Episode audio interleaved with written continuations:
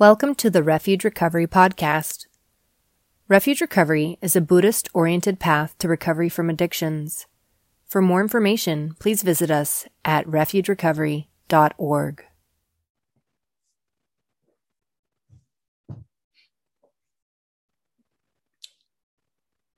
So I want to welcome everybody. It's uh, five o'clock. People are still arriving, but um, I'll say a few things in introduction. Um, one is, you know, if you're here for the first time, welcome. As a reminder, this is not a refuge recovery meeting. This isn't. This is not what a like a typical refuge recovery meeting is. This is a um, refuge recovery world services teacher led offering um, where I'm actually going to give some teachings and we'll do some meditation and um, maybe have some discussion if we have time, which is different than our refuge recovery meetings, which are peer led and um, and hopefully nobody in refuge recovery meetings is doing what I'm doing here of actually giving a, a Dharma talk. Um, and uh, so really welcome everybody, but also uh, I'm kind of out of it. I'm like, um, I'm quarantined with COVID. I've had COVID for the last um, 10 days or so. I'm, I'm, just, I'm just about clear. I'm feeling a lot better physically. I'm not um, sick like I was last week a bit, but um, I'm like foggy. I've got like brain fog. my, my mind is uh, not as, uh, sharp, which can kind of be pleasant actually to not have such a sharp mind with all of its jagged edges. But we'll see um, how it goes trying to uh, use my mind to share some of my understanding of, of the Dharma with you tonight. So bear with me, be patient. Um, the topic uh, for tonight. We're in the midst of a series for these first Thursday talks. And tonight is compassion. What I'm doing is I'm going through the heart practices from the uh, Buddha's teachings, from our practice in refuge recovery of developing uh, wise heart qualities and uncovering loving kindness. Last week we did loving, last month we did loving kindness. Uh, tonight, the topic is compassion, and then we'll move on to um, appreciation and equanimity. And uh, maybe we'll circle back around with forgiveness again, since forgiveness is such a core part of our practice and, and so much connected to compassion, what we're talking about tonight. Um, maybe forgiveness is a act of compassion both on ourselves, or maybe mostly on ourselves, but also sometimes towards others. So, compassion um, is very central in what we're doing in refuge recovery. It's very central in the Buddha's teachings. Um, and Buddhist understanding of compassion is a bit different than our Western ideas about compassion and even just using this word compassion we all have our uh, conditioning around what what does that mean and the the western perspective um, you know translated from the latin that means something like um, to suffer with to feel with to to you know kind of um, and so if you think that com- it's compassionate to suffer with someone, uh, that's okay. Um, but that's not the Buddhist uh, perspective. that's not what the Buddha was talking about when he talked about the compassion that we can develop and uncover and and experience directly. Um, and this this is in, you know very important i mean i'm going to say that a whole bunch of times tonight i'm sure but this is one of the pieces that's even just getting our intellectual uh, theoretical understanding of what is it what does compassion mean it's more important to experience it than to understand it with our minds to actually have the direct experience. But to get our mind around what are we trying to do? What does it mean? Um, that way at least we know we're kind of heading in the right direction where our, our aspiration is going uh, towards where we want to go with it. So from a buddhist perspective when we have true compassion for ourselves or for someone else uh, there wouldn't be any uh, suffering uh, you wouldn't be suffering with them. Caring about someone else's pain um, is, is not to suffer with them. It's just caring, it's just friendliness, it's just empathy, but not suffering with. It's feeling moved. Uh, this, this term karuna is the Buddhist word that we translate as compassion. And karuna means something like uh, the direct experience, the feeling of movement in your heart. Of like uh, sometimes it's uh, I heard it uh, or saw it translated as a quivering of the heart in response to pain, either our own pain or or others, internal or external pain. That part of us that cares about it, that feels moved, that has a feeling of friendliness and warmth towards pain rather than anger, resentment, fear, hatred, the, you know, the normal reactive tendency. So, uh, why is it important? Um, it's important because there's so much pain in our human experience. Uh, there's so much pain in the world outside of us. There's so much pain, unpleasantness in uh, our own direct experience of having a mind and a body and a nervous system and uh, so many unpleasant experiences that we're faced with every day, whether they're the subtly subtle annoyances that are unpleasant or the big difficulties, the big pains that are are, are more than annoying, are, are uh, can feel unbearable. So compassion is important because we're born into this body that has a survival instinct that wants to get rid of pain and that has this delusional idea that if we could just stay oh, ahead of pain or avoid it or suppress it or medicate it like most of us did for so long that um, somehow we could get rid of our pain. And of course, this is part of the wisdom that we're developing, which is that it is totally and completely impossible to not experience pain. And because that's true, um, because pain is unavoidable on whatever levels, unpleasantness is unavoidable, then compassion is the only rational relationship, the only wise relationship that we can have towards all of the unpleasant experiences that we're going to face. But again, it's not um, it's not so easy. It's not it's not just a decision we can make. I mean, probably a lot of you, a lot of us, a long time ago said, you know, I'm going to try to be compassionate. I'm going to just do that that sounds good. I read the book. It says be compassionate. I'm going to do that. But it's so counter to our instinctual drive that it takes most of us a very long time to become very skilled at consistently meeting our pain or the pain of others, the pain in the world, with a true uh, open heart, a true friendliness, a true caring. And and as i started there's also this danger and compassion of going uh, if if our if our caring is mixed with attachment um, uh, if we have some of what we sometimes call codependency or uh, then we will su- then uh, in the name of compassion often we will suffer. We'll say i care about you and you're in pain so i'm suffering with you. Uh, rather than I care about you and I understand that all I can do is care, that I can't fix you, I can't save you, I can't uh, do anything except for meet you with friendliness and, and love and, and warmth and care, compassion.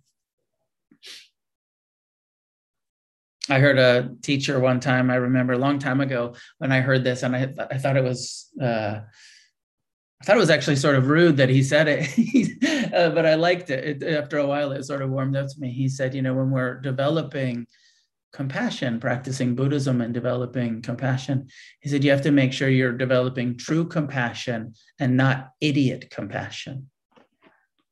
And I remember at the time being like, that's fucking rude. but as he explained it, he said, if your compassion is causing you suffering, it's not true compassion, it's idiot compassion. True compassion is non attached. There's no attachment to the outcome, there's no needing the pain to end. Not needing this world to be different than it is, or this moment to be different than it is. It's just the full acceptance of this is unpleasant and I'm learning to care about it rather than hate it. No suffering with true compassion. As our goal, right? As our aspiration. I want to get there. I want to get to the place where I can just care without suffering about it. Um, in refuge recovery, we have several different, uh, so, so many of our practices are about developing compassion. Uh, mindfulness itself develops compassion. As we practice present time, non judgmental, investigative awareness in our mindfulness practice, mindfulness of the breath, of the body,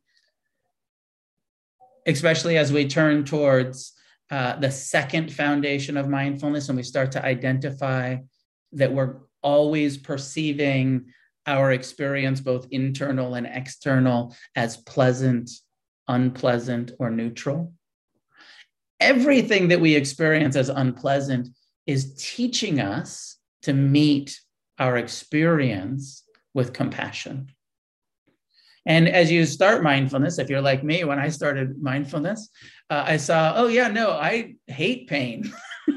I drink about pain. I use about pain. I avoid pain. I, you know, I've been doing that my whole life. And then coming to Buddhist practice and being invited to sit in it, Learn to tolerate it. Learn to feel it. Learn that it's impermanent. Learn that it's impersonal. Learn that even the most unpleasant experience will arise and pass. And so there's this process that happens in mindfulness, especially in the sitting meditation of mindfulness, which is you sit down, if you're like me, uh, most of us, I think this is common. You sit down and you say, Oh, I can barely tolerate sitting still. This is so unpleasant to just sit here and feel my breath and listen to my mind and not fidget around. And there's this like sitting with intolerance, but doing it anyways, just one breath at a time. Okay, I'm going to sit here, I'm going to breathe with it.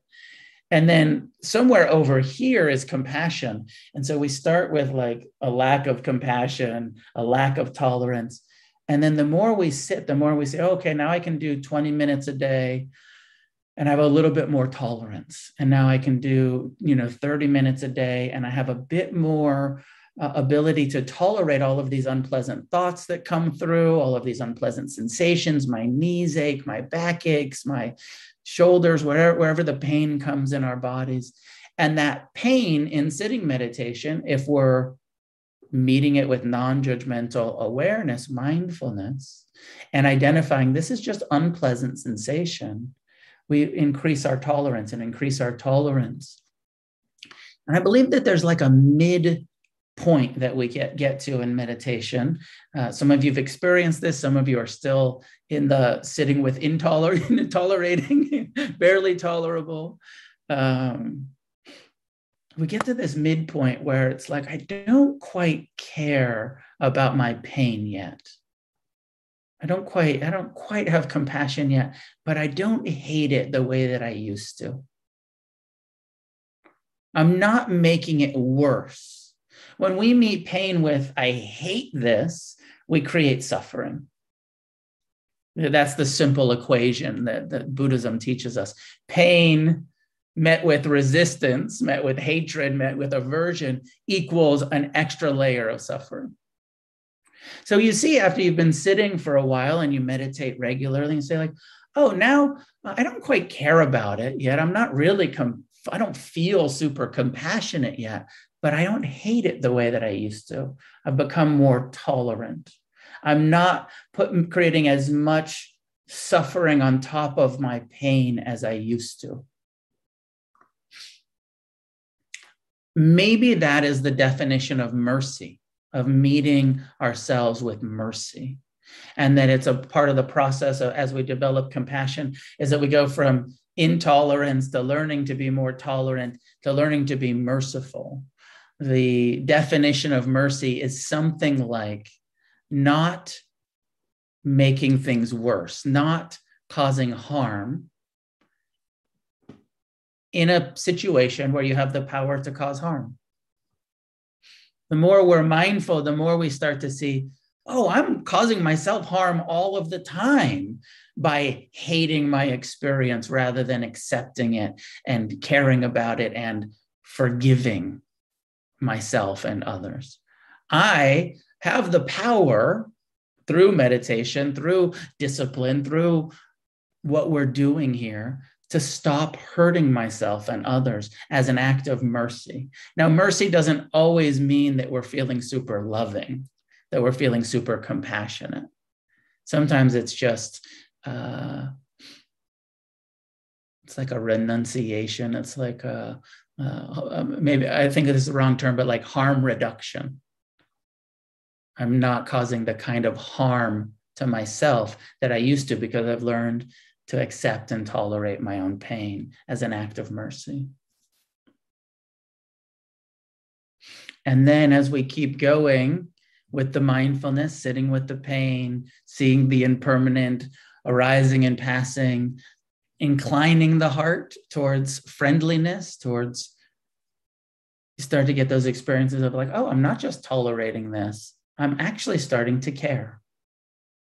I'm actually starting to care about my own emotional, physical, and mental pain.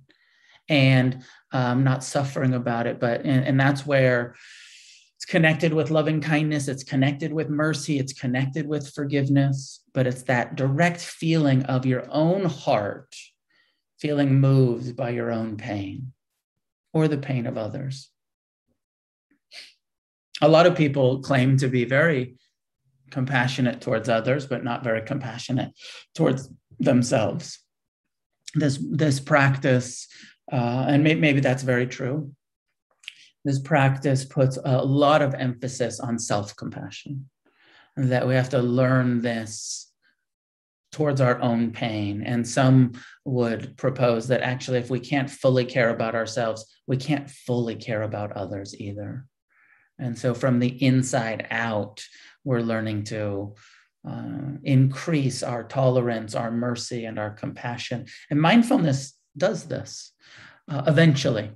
You know, the Buddha's experience of awakening uh, was through mindfulness. He said, I turned towards my pain and I learned to meet it with compassion. I turned towards pleasure. I learned to meet it with non attachment. I turned towards the mind and learned to not take it all so personally. it was all mindfulness that led to that freedom that he experienced.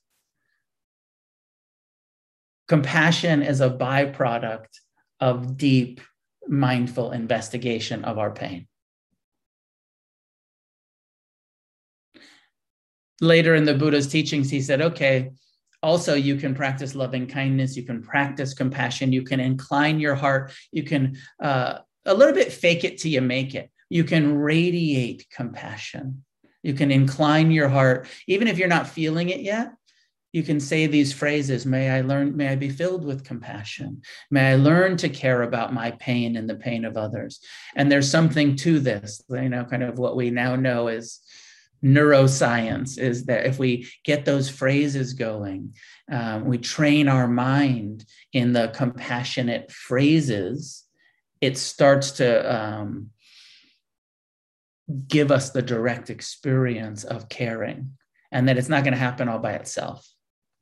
That we have to actually meditate our way uh, uh, you know whether whether it's the perspective that we're creating the neural pathways or it's this other uh, perspective that i like which is that each phrase is like uncovering uh, some compassion that's always been here, but that's been buried beneath our reactive, habitual, uh, aversive tendencies.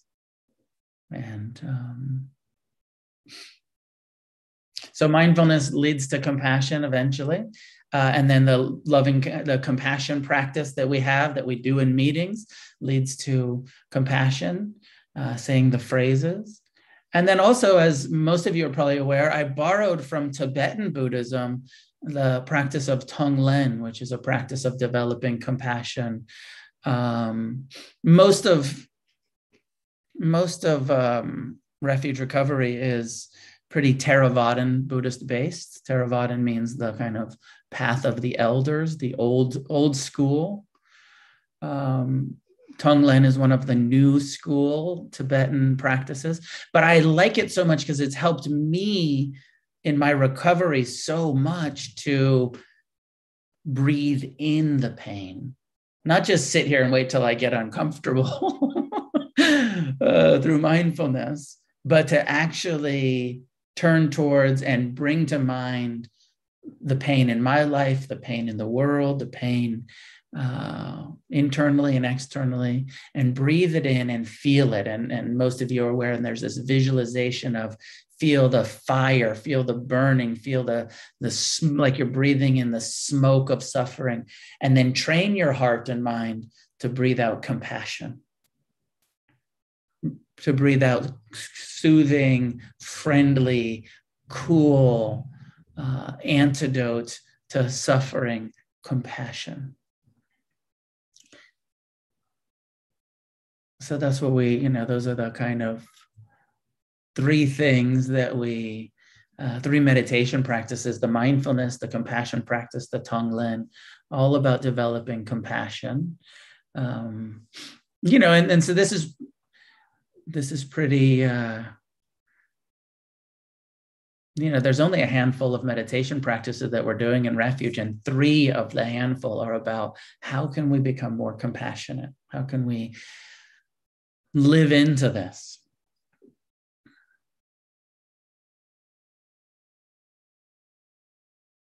Also the service that we do the um, does on some level or another help us with compassion, becoming a mentor, uh, listening to other people's inventories, uh, taking service commitments at meetings. It's an, it's an act of service, it's an act of generosity, it's an act of compassion, uh, you know, depending on your personal motivation. But on some level, hopefully our motivation is like, well, I'm here, I want to help the new people. I want to I want to make available to new people what was available to me. And so even if you're um, doing pretty good now and you're sober for a while and your recovery is going pretty well, out of compassion for the suffering of addiction, we keep showing up and we keep being of service and we give out our number and we you know show up and help each other. And also an act of engaged service is is an act of of compassion about caring about other people. And it's also one of the skills that's so necessary in mentoring in uh, being of service to make sure that we're not in that attachment uh, compassion where we're trying to save each other where we're trying to fix everybody where we're kind of got some codependency going in our uh, in our compassion. And this is why the buddha da- balances the encouragement to have compassion for all living beings with the equanimity teachings, which we'll do probably month after next, um, the balance for compassion is equanimity. So compassion says, I care about you. And equanimity says, and I know I can't control you. I know that your happiness or unhappiness is not about how much I love you, not about how much I care about you. It's about your actions. And so that's where true compassion is balanced with the wisdom of non clinging, non controlling.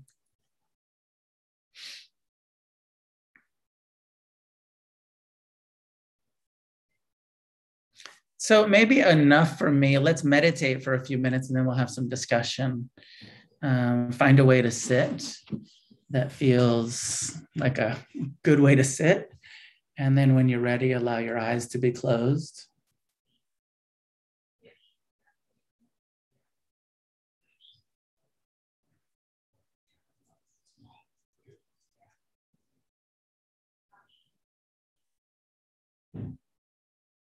Take a moment to just release any unnecessary tension your body may be holding. Softening the eyes, the brow, the jaw. Even just softening feels like a physical act of compassion, of releasing resistance.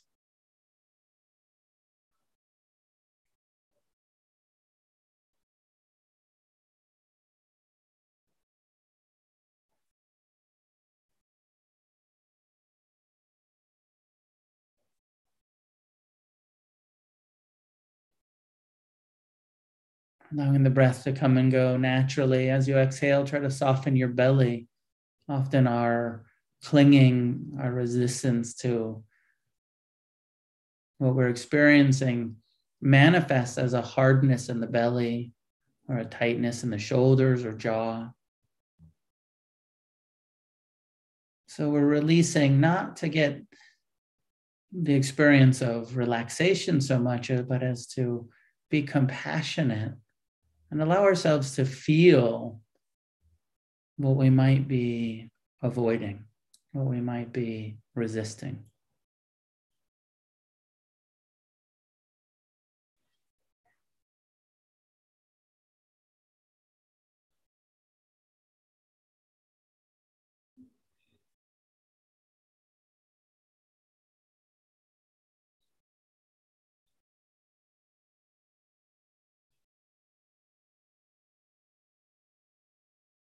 Reflecting on your own relationship to your own pain. How do you respond when you're sick, when you're physically uncomfortable?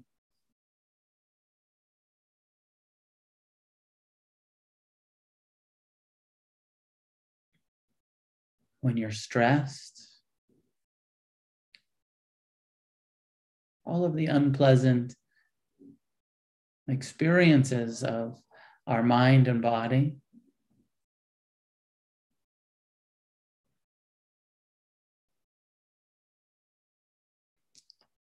And establishing the intention, the aspiration to meet ourselves with compassion. Saying the simple phrase in your heart and mind May I learn to meet myself with compassion.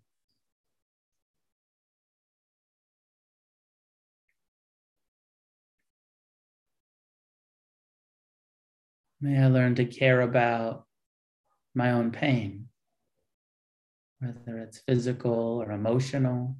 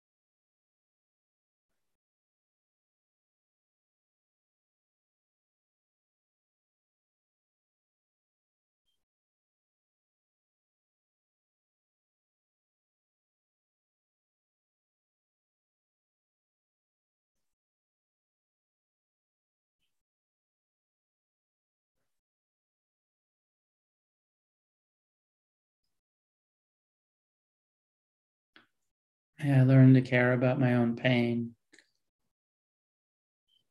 I meet myself with compassion, this mind, this body.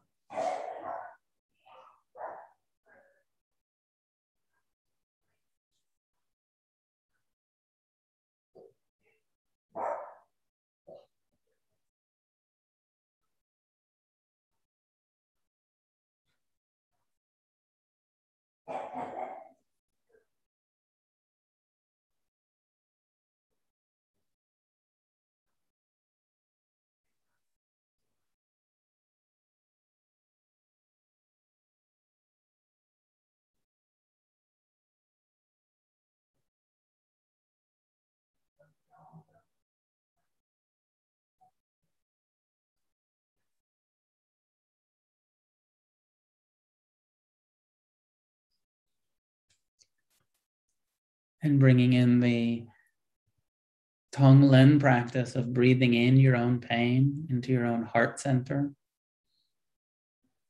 The pain of our addiction, the first noble truth.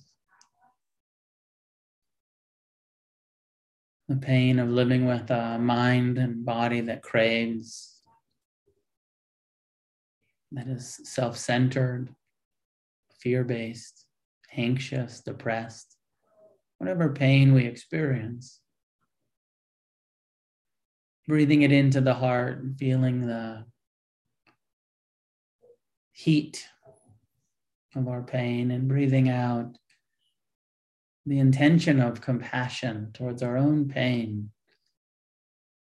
towards the addict mind, the addict body, and all of the other suffering, the difficult relationships, loneliness, conflicts, whatever wounds we're carrying. The intention to meet it with compassion, exhaling com- the intention of compassion, even if you can't do it yet, as I said, can be totally fake it till you make it. My own experience was that it took some time of doing these practices before I really started to feel it.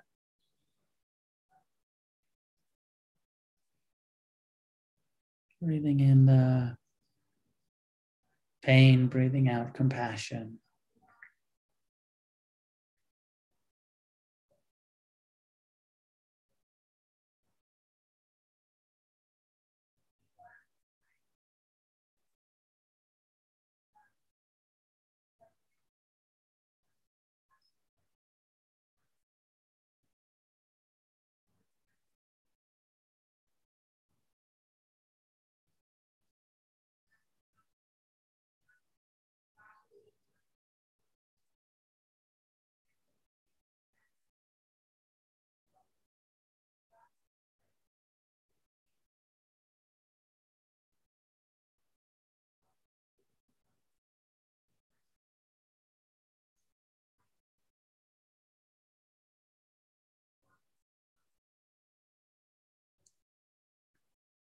You can let go of the Tonglen or the compassion phrases and just sit with mindfulness of your body, present time, awareness, and scan your attention through your body for any sensations that are perceived as unpleasant.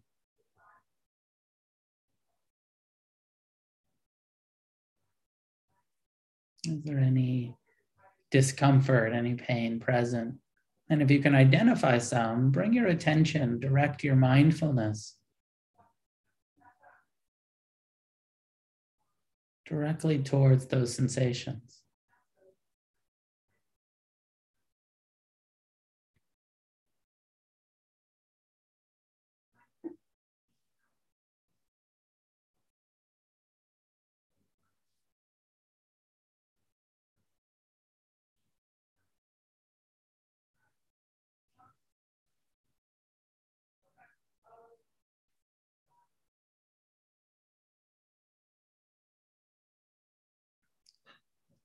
Investigating our relationship to pain.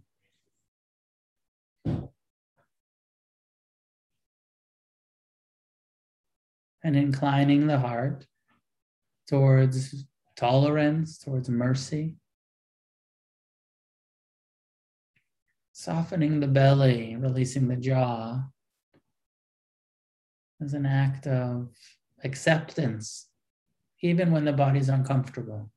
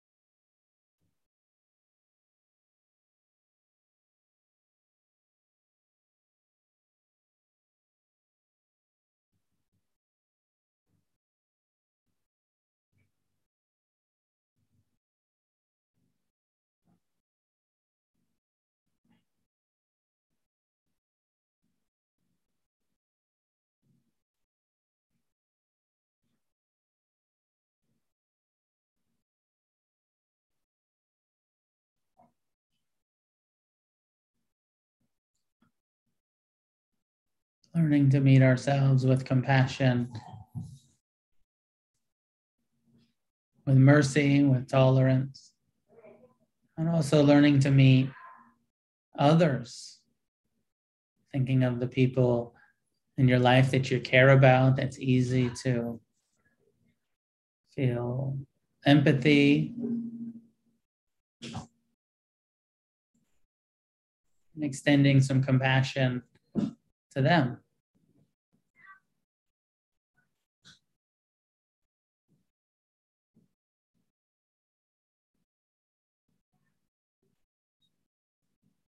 May you be met with compassion. May you learn to meet your pain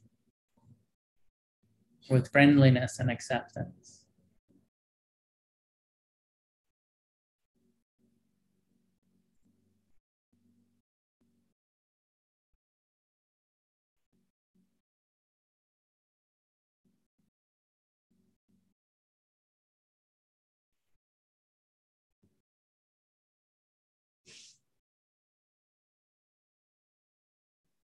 Perhaps using the Tonglen to breathe in the pain of our loved ones and breathe out compassion towards them.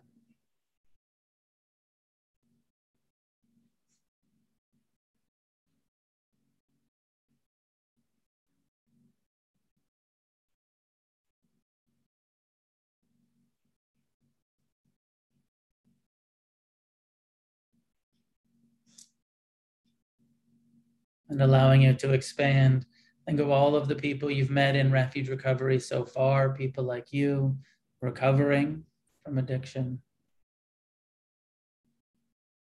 That suffering of addiction that we all know so well, and extending compassion to each other. Caring, friendliness, breathing in the suffering of addiction, breathing out compassion.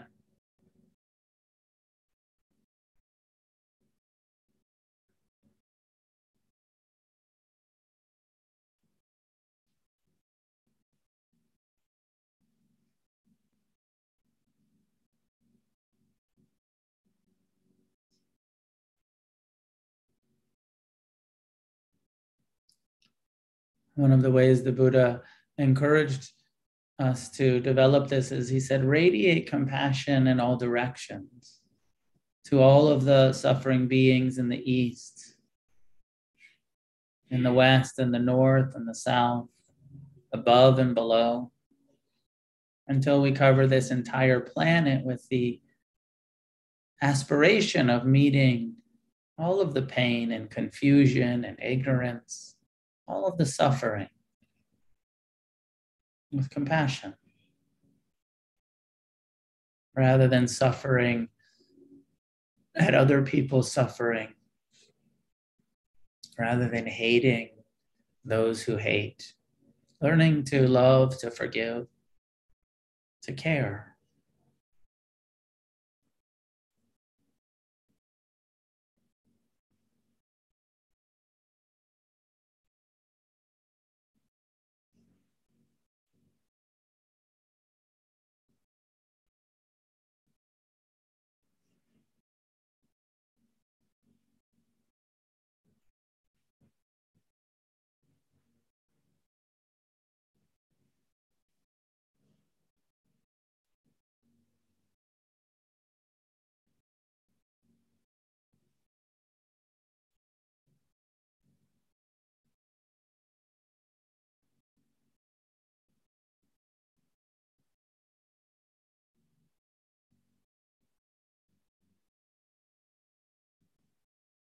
Extending the wish.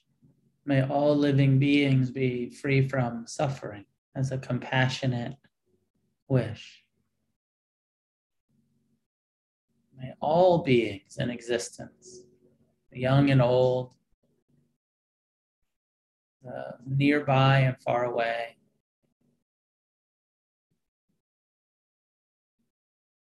the rich, the poor, the oppressors, and the oppressed the prisoners and the guards.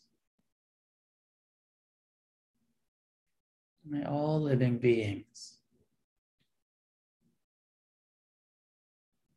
do what needs to be done in their own hearts and minds to end suffering. This is the most compassionate wish we can have for someone else. May you free yourself. May you learn to meet your own pain with mercy.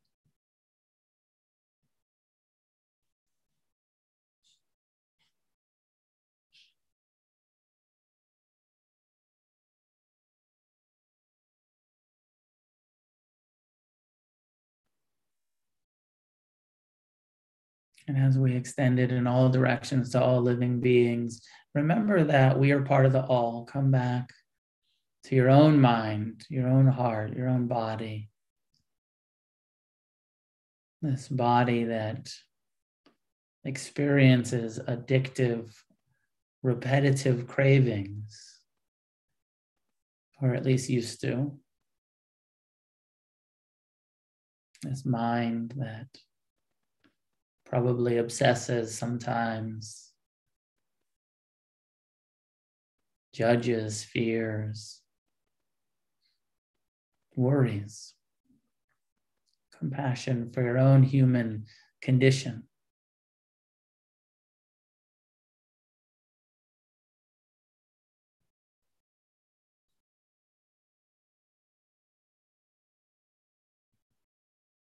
And when you're ready, you can allow your eyes to open, come back to our Zoom gathering.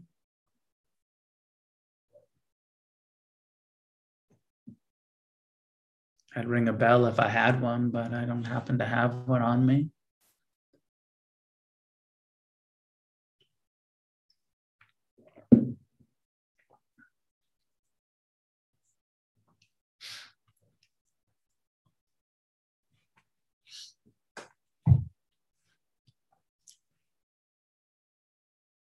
So, compassion for ourselves, for each other, is the antidote to suffering.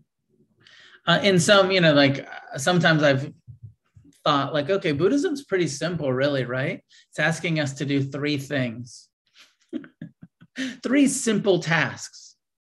Have compassion for pain and it's like that's like a third of the uh, you know the the picture the practice. Learn compassion for pain. And obviously it's not so easy. It's a it's a long-term uh, training of the heart and mind to be compassionate both towards our own pain and other you know and then uh, you know the other two are uh, non-attachment letting go non-attachment and uh, understanding that it's all not that personal you know that this kind of self-centeredness of the human condition is is really quite delusional. We're taking a lot of stuff personal that's just not your fault. Just not it's not even who we are much less uh, our fault. Um, so, anyways, compassion is the topic tonight. What are your questions, comments, clarifications? Uh, Rosaline, I see you have a hand up. Jump in if you want to ask something or say something.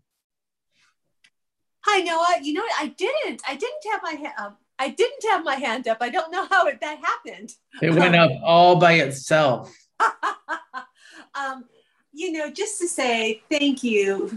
Um, you have such a wonderful way of summarizing such powerful concepts into um, a kind of a i don't want to degrade it by saying user friendly but there's something you just have this wonderful ability to, to summarize things. And um, it's i'm um, on a medical detox from xanax right now.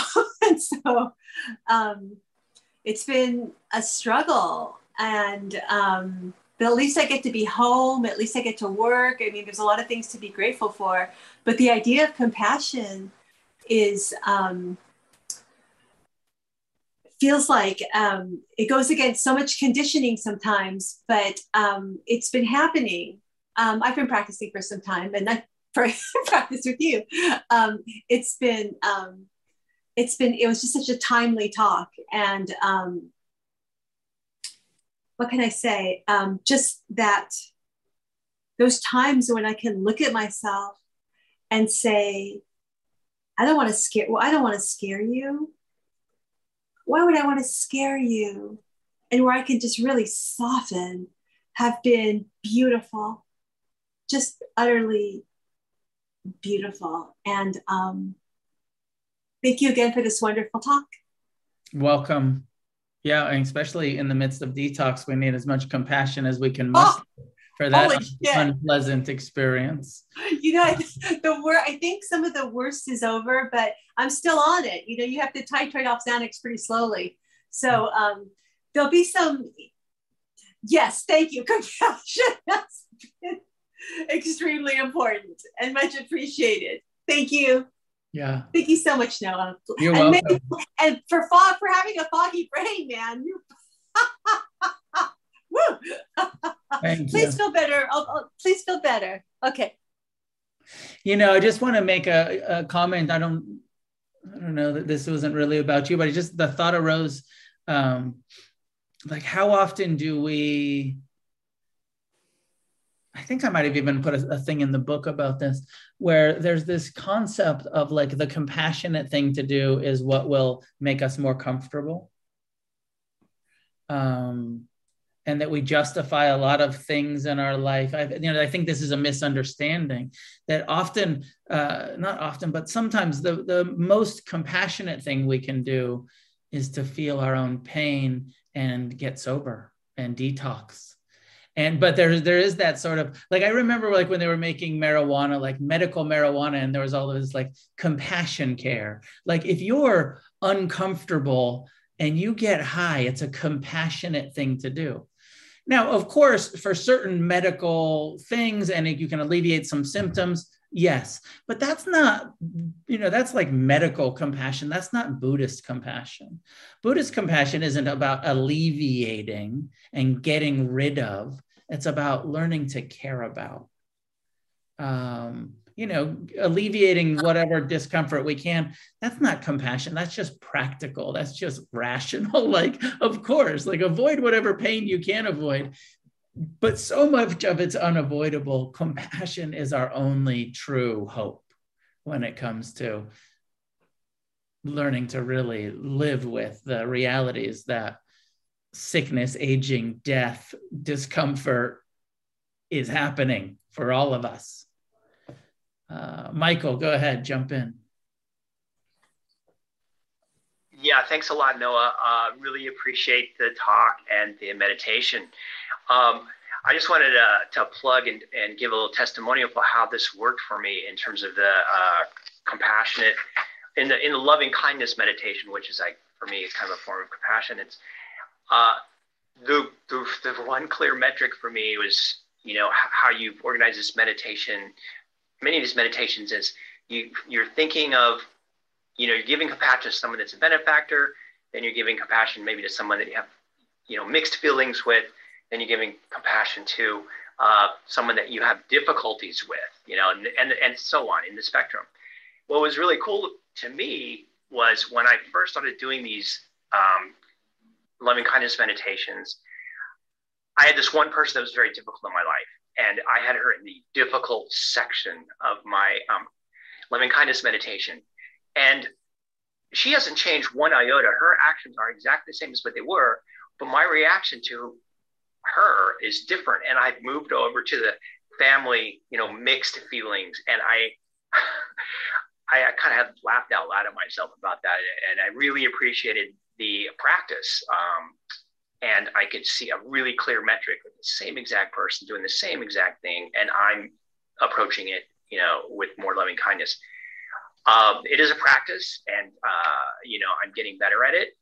Um, the other thing that you that I would comment on is um, even before I started recovery, I learned this term called um, compassionate curiosity, and that really helped me a lot in terms of just you know, someone's like in my face and they're getting all like, you know, annoying at me and stuff. And, and, you know, previously, particularly, you know, in the fit of addiction, I would just, you know, snap back and, and, you know, I'd try to protect my ego. Uh, but using that tool of compassionate curiosity just shifted everything, you know, because I'm an intellectual person. I like to figure out, you know, to me, one of the great things about this program is it's turned life from a series of problems that need to be solved to um, a series of experience experiences that need to be lived, including my own emotional life, which is something that I have access to now, thanks to, you know, this program and AA, which I started in. The other thing I wanted to say is I, I your last comment was really cool because um, this idea of leaning into discomfort is uh, it's a tough one, and and I'm trying to practice it. And I think you know the I know where you know I, am not trying to. Uh, I, are you not supposed to like go towards outcomes? Well, my life has been better because of it, and uh, so thanks a lot. Of course, of course. No, thank you, and it's it's it's important to share those sort of testimonials of like, oh, wait, I was, you know, this is actually working. this is not theoretical. You know, the people are moving from difficult categories, and you know, and ultimately, what's being said here is that like we can get to the place where we don't have to suffer about anything anymore or anyone. If we really keep going to uh, you know have compassion. And i like that curiosity of like oh, i wonder wonder why that person is suffering so much. That sort of you know clearly if they're uh, difficult to be around it must be difficult in them you know so anyways thank you michael rachel go ahead and jump in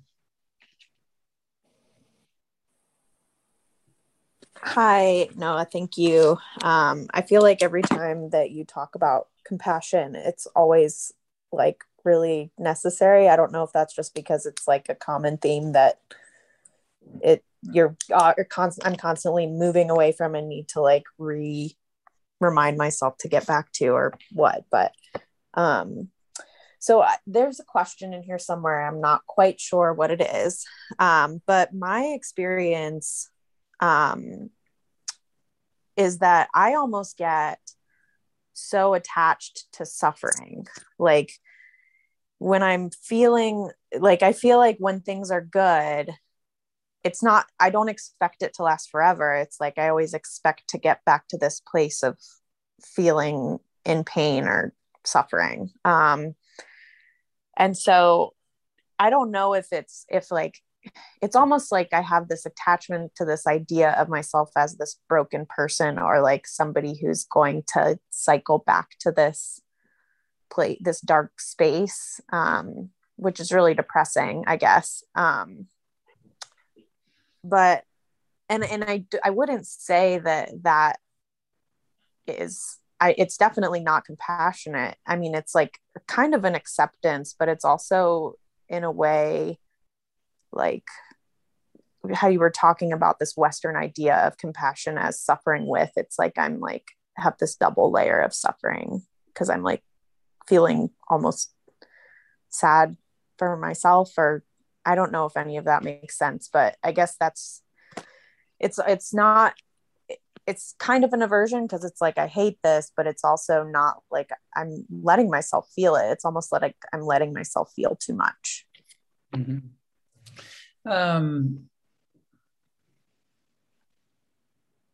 couple of pieces that I just just a couple of reflections, which is um, part of it. Part of it's wisdom, right? Part of that is wisdom of like it's the first noble truth you know it's the the, the reality for all of us is that you know uh, until we're enlightened there's going to be more and more suffering right? Like it's just part of the reality.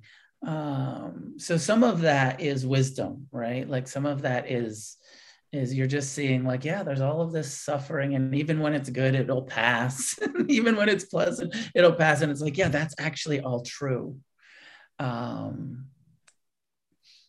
so don't give yourselves too hard of a time about it.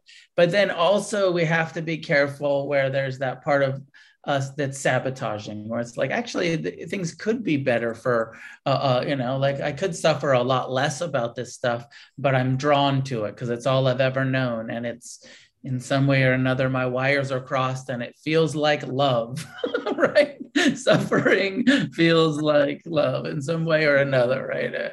Um, so there might be some uh, practice joy practices. Like I don't know what happens when you, of course, you know the the more you do the, the compassion practice, even for that side of you that's attached to your own suffering, say, Oh, I care about you too, rather than disowning that part of like, Oh, compassion for, I care about even that part of my mind that's, that's quite, um, you know, it's maybe what we call Mara.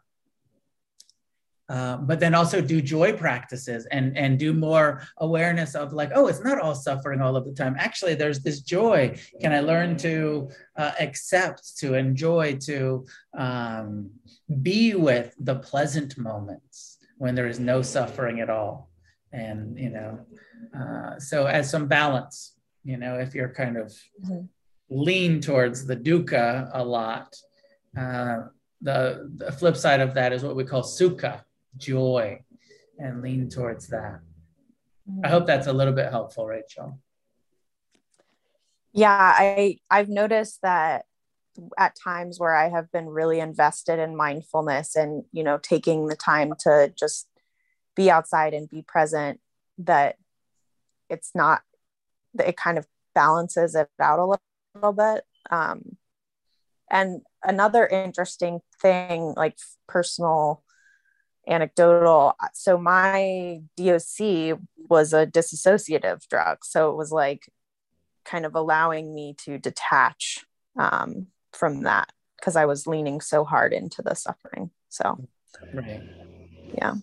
Well, and I don't know how long you're in recovery now, but um, this is going to change a lot as you meditate every day for the next year, two years, three years, five years uh, you're going to look back on like, oh, actually, just like um, the other fellow had said earlier, like, oh, wow, this shit's changing, it's shifting. Um, you know, we don't stay stuck where we come in. And uh, even if it takes some months and years to have those shifts, those shifts happen. And then you'll look back and be like, I used to be so attached to my suffering. And now I'm not so attached to it at all. I meditated my way through that shit. So hopefully yeah. be our experience. Thank you. Um, maybe that's enough for tonight. Been an hour. So um, yeah, let's leave it there for tonight. Thank you for showing up. And um, next month, I think we'll do appreciative joy. So, Rachel, please come back, practice appreciative joy with us, uh, looking at the flip side of our relationship not just to pain, but how's our relationship to pleasure? How do we, and jealousy and envy and all of those ways that we suffer about not only our own happiness, but suffer about other people's happiness. So we'll we'll do a dive into that next month. Um, so uh, see you in November. Thanks for being here tonight. If you care to make a donation to Refuge Recovery World Services, I do this as part of my service. I don't get paid to do this. I don't charge you to do this, um, but I am the um, you know fundraiser for World Services. So if you can uh, make a donation or become a monthly supporter of Refuge Recovery World Services to help support our nonprofit's mission to support you and to, to support our program um, you can go to the website. It looks like um, it's been posted in the chat. You can donate over there. And um, last thing I'll say is that if you're not mentoring people, mentor people. Finish your inventories, go to lots of meetings, meditate every day, and together let's create a positive shift not only on this planet, but in the kind of addiction recovery world, more refuge, more Dharma for uh, addicts. And it's what you guys are doing. So um, be of service as much as you can. And uh, thank you and see you, see you next time. Refuge Recovery is freely offered. If you'd like to make a donation to support us, you may do so by following the link in the episode notes. We appreciate your generosity.